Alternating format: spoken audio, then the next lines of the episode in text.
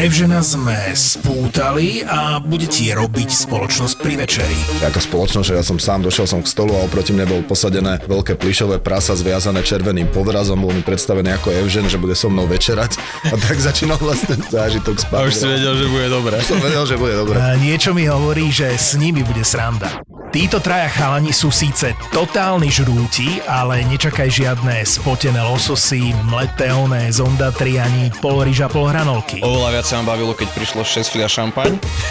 80 ústric, ktoré prišli letecky z normálne. Neviem, či Nebolo ich nebolo len 100. 60? Ja som myslel, že 100. Dobre, nevadí. Majú plný kastrol zážitkov z najdrahších reštaurácií sveta, ale aj staničných bufetov. Ochutnávajú výnimočné jedlá na väčšinou výnimočných miestach. Keď hovoríš lepších, tak sú aj tam pasce na turistov alebo reštaurácie, ktoré sú vyslovene zlé, alebo skôr je to len, Jasné, že... jedna sa tam aj volá, že Fico.